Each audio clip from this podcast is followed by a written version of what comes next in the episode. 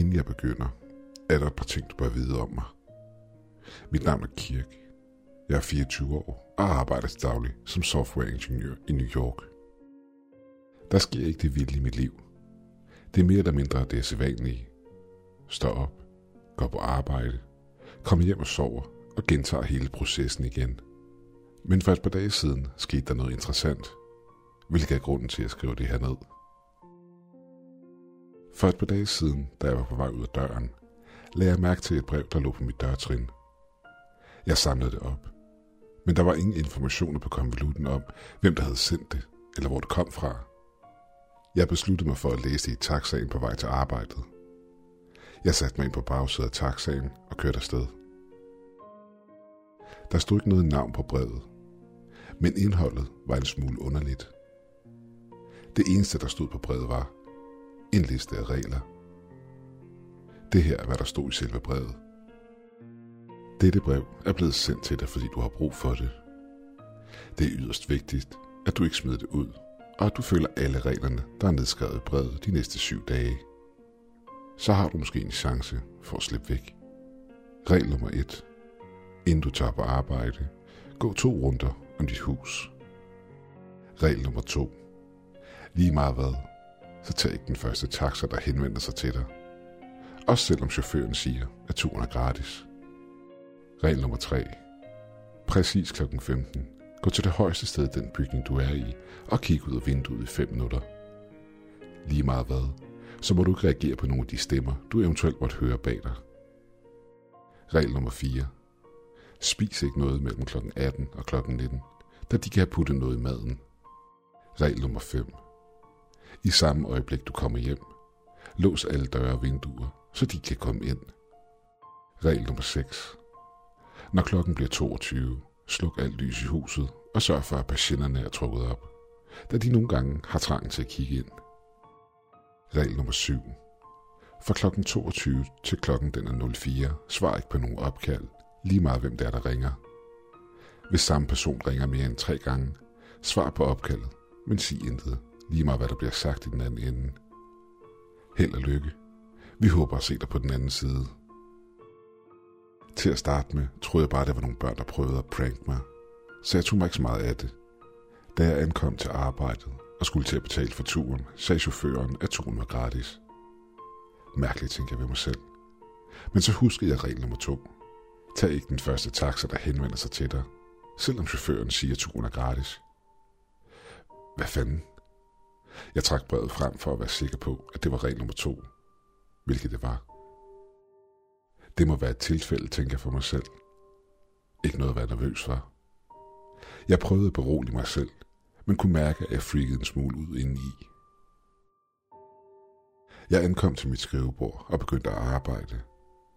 Og efter et stykke tid havde jeg glemt alt om taxaen og brevet, og formdagen gik som sædvanligt. Da frokosten var overstået, og jeg var på vej tilbage til mit skrivebord, hørte jeg et højt bump bag mig, hvilket fik mig til at vende mig om. Alle på kontoret stoppede med det, de var i gang med, og så i retning af lyden.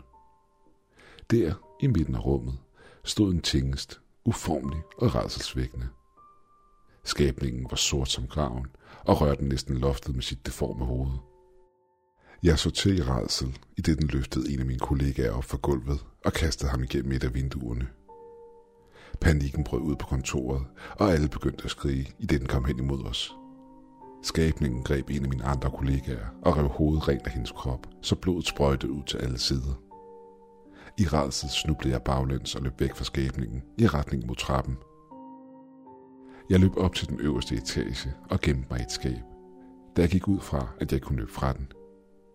Jeg kunne høre skrig og råb på hjælp fra etagen nedenunder mig.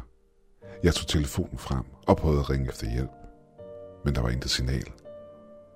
Pludselig blev alt stille omkring mig. Jeg troede et kort øjeblik, at det var sikkert at komme frem igen, indtil jeg hørte fodtrinene. Det var ikke menneskelige fodtrin. Den tingst var på vej op for at finde mig. Jeg lagde min hånd over min mund i et forsøg på at mindske min vejrtrækning. I sprækken under skabsdøren så jeg skyggen af skabningen glide frem over gulvet. Jeg var på en lippe til at skrige, da skyggen pludselig forsvandt. Tiden sneglede sig afsted, Og hvad der måske kun var et par minutter, føltes som timer, inden jeg fandt mod til at komme frem fra mit skjul. Der var ingenting at se. Jeg var alene. Langsomt bevægede jeg mig ned ad trappen og over mod mit skrivebord. Det var her, jeg så dem alle sammen. Alle mine kollegaer var der, og der var ingen blod at se. Selv de kollegaer, jeg havde set dø, sad ved deres skrivebord og arbejdede, som om intet var sket. Hey, er du okay? spurgte min ven Mark mig. Langsomt fik jeg fremstammet et ja. Jeg, jeg er okay. Jeg satte mig ned ved mit skrivebord og prøvede at samle tankerne omkring det, jeg lige havde været vidne til. Det var her blik faldt over uret på computeren. Kvart over tre. En kuldegøsning gled ned ad ryggen på mig. Det havde taget mig lidt tid at nå skabet. Og jeg havde måske siddet i skabet i cirka 10 minutter. Hvilket betød, at skabningen havde været her. En rædselsfuld tanke skød op i mig. Da klokken var tre. Jeg trak brevet frem og læste regel nummer 3. Præcis klokken 15. Gå til det højeste sted i bygningen, du er i, og kig ud af vinduet i 5 minutter. Lige meget hvad, så reager ikke på nogle af de stemmer, du eventuelt måtte høre bag dig. Men det betød, at den tingest kom her klokken 15. Og alt det, der stod i brevet, var sandt. Reglerne er virkelige. Hvem end der har sendt mig brevet, hvis det her ville ske, og det ville fortsætte med at ske de næste syv dage. Jeg kunne ikke magte det. Det var simpelthen for bizart. Jeg bad min chef om tidlig fri og tog hjem. Da jeg kom hjem, tog jeg reglerne seriøst og låste alle døre og vinduer. Jeg kunne mærke sulten trænge sig på, men jeg valgte ikke at spise noget til før efter klokken 19. Efter det skete der ikke rigtig noget. Jeg spiste middag og valgte at slappe lidt af indtil klokken blev 22. Jeg gik en rundt i huset og slukkede lyset og lukkede patienterne i. Da jeg ikke rigtig havde andet at tage mig til efterfølgende, valgte jeg derfor bare at gå i seng og få noget søvn. Omkring klokken 1 blev jeg vækket af en dunkende lyd på mit vindue. Jeg rejste mig op fra sengen for at se, hvad der var kilden til lyden. Jeg trak patienterne op, men der var ingenting. Jeg skulle lige til at åbne vinduet, men besluttede mig for at lade være, da noget pludselig begyndte at hamre på vinduet udefra. Jeg fløj tilbage på gulvet i chok. Men der var stadigvæk intet at se på den anden side af vinduet. Eller måske kunne jeg ikke se det, der var på den anden side. Vinduet begyndte langsomt at revne. Og lige da det skulle til at falde fra hinanden, stoppede banklydene. Badet i sved, rejste jeg mig langsomt op fra gulvet. Hvad end det var, der var sket, så vidste jeg, at det var fordi, jeg ikke havde fulgt reglerne, efter jeg var kommet hjem fra arbejde. Jeg greb brevet og læste hurtigt igennem.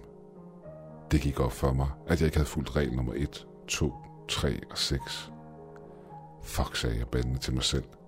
Patienterne skulle være trukket op. Jeg løb igennem hele huset og trak alle patienterne op så hurtigt jeg overhovedet kunne. Efterfølgende kunne jeg ikke falde i søvn igen, så jeg blev op resten af natten, indtil solen stod op. Da morgenen endelig kom, gik jeg udenfor for at undersøge vinduet. Det måtte udskiftes, men det måtte vente et par dage, tænkte jeg ved mig selv. Efter at have spist morgenmad og gjort mig klar, tog jeg afsted på arbejde. Men denne gang fulgte jeg alle reglerne. Jeg tog to ture rundt om huset. Tog ikke den første taxa, og gik til det højeste sted i bygningen, da klokken blev tre. Men stemmerne jeg hørte, i det jeg stod og stirrede ud af vinduet. Alle i bygningen skreg efter hjælp. Men jeg vidste, at jeg ikke skulle lytte til dem.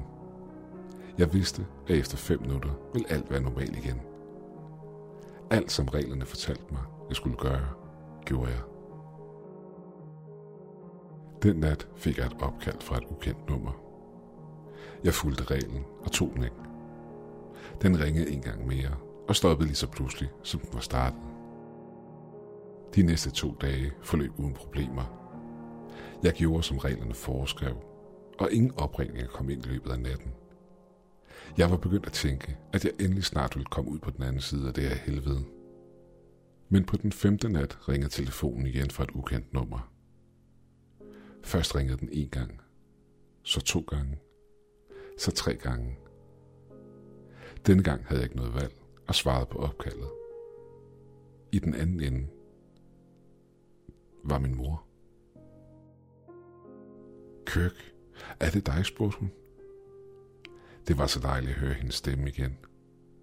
Det krævede alt i mig, for ikke at svare hende. Da jeg vidste ikke, hvad hende. Det kunne ikke være hende, for hun havde været død i over 14 år. Der gik ikke lang tid, før hun stoppede med at snakke og lagde på. Da opkaldet sluttede, lød jeg de tårer, jeg havde holdt tilbage i frygt for, at hun skulle høre mig for frit løb. På den sjette dag havde jeg fået nok, og ville vide, hvad fanden det var, der foregik. Så jeg så bort fra reglerne. Jeg tog ikke to runder omkring huset, inden jeg tog afsted på arbejde. Og efter jeg havde sat mig ind i den første taxa, spurgte jeg chaufføren om, hvem han var. Hvilket han selvfølgelig ikke svarede på. Jeg blev ved med at spørge, indtil jeg mistede bevidstheden. Da jeg åbnede øjnene, stod jeg på gaden foran min arbejdsplads, og taxaen var ingen sted at se. Den eneste regel, jeg dog fulgte, var regel nummer tre, da jeg ikke ønskede at se den tingest igen. Da klokken blev 18, spiste jeg en pizza og lod alle vinduer og døre i huset stå ulåst hen. Da klokken blev 22, lod lyset hele huset brænde. Jeg vidste, at jeg ville fortryde det. Men jeg måtte vide, hvad der foregik, inden jeg blev sindssyg.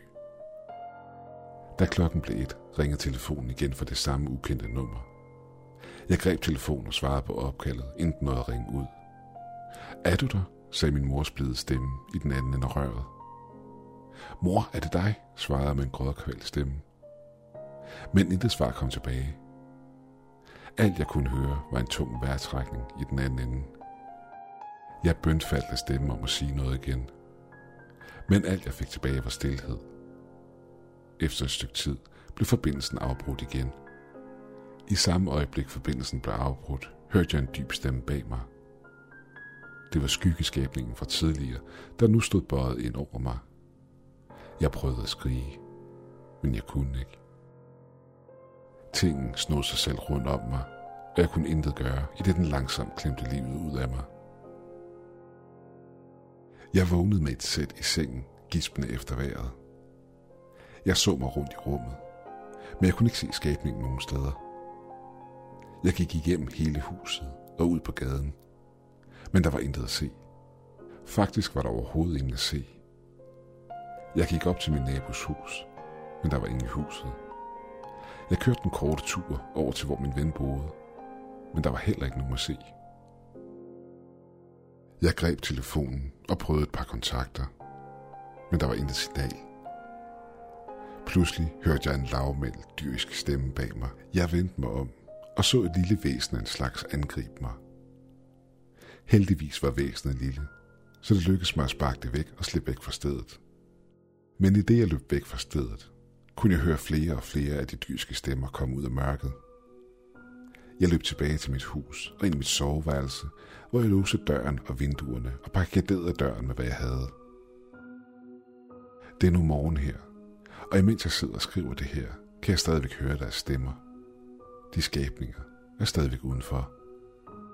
Jeg går ud fra, at jeg kun har et par timer tilbage, inden telefonen løber tør for strøm. Så hvis nogen læser det her, så please hjælp mig.